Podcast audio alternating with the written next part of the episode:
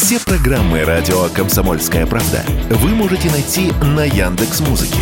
Ищите раздел вашей любимой передачи и подписывайтесь, чтобы не пропустить новый выпуск. Радио КП на Яндекс Музыке. Это удобно, просто и всегда интересно.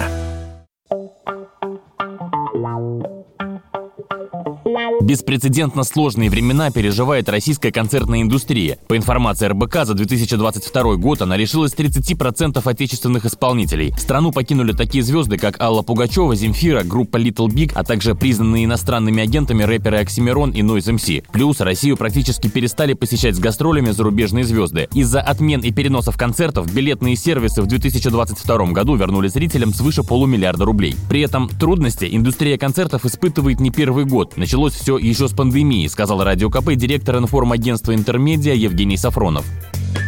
Соответственно, все это упало тогда, потом потихонечку росло, э, и планировалось, что где-то к 2020-му э, восстановится уровень 2013 -го. Но грянула пандемия, и в некоторых месяцах 2020 года падение составило до 95%. То есть отрасль практически остановилась. Э, остановка отрасли предполагает, что восстановление ее будет достаточно долгим. После пандемии, буквально еще несколько месяцев назад, работали пандемийные ограничения в некоторых регионах. В любом случае ситуация, конечно, э, успокоилась, то есть можно было спокойнее работать. Но тут грянули следующие санкции. Соответственно, не столько даже санкции как таковые, сколько общий кризис, э, исчезновение зарубежных исполнителей, исполнителей и прекращение работы некоторых российских исполнителей. А так как, в общем-то, концертная индустрия в первую очередь работает на том, что связано со звездами, то, соответственно, сокращение количества звезд, сокращение количества гастролирующих артистов, э, конечно, очень сильно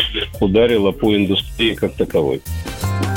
Выкручиваются организаторы больших шоу по-разному. Во-первых, конечно, поднимают цены на билеты. По сравнению с 2021 годом сходить на концерт стало дороже почти на 10%. По сравнению с 2019 годом вдвое, данные МТС Entertainment. Во-вторых, некоторые игроки в отсутствие достаточного количества больших звезд делают ставку на другие форматы. Например, мюзиклы или цирковые шоу. Насколько это перспективно, мы спросили Евгения Сафронова из информагентства «Интермедиа» смена форматов – это далеко не то, о чем можно сейчас говорить. Новых там, нового тут ничего особо не приду. Проблема здесь в том, что если люди, которые любят ходить в цирк, они будут ходить в цирк. Если им дать э, цирк вместо Пола Маккартни, то они не пойдут. Это немножко другая тема. Это вопрос личных пристрастий аудитории. И пристрастия аудитории тоже выстраиваются достаточно долго и кропотливо. Концертная индустрия будет переключаться на другие форматы, будет пробовать, будет экспериментировать экспериментировать, но э, форматы сами по себе не меняются, и их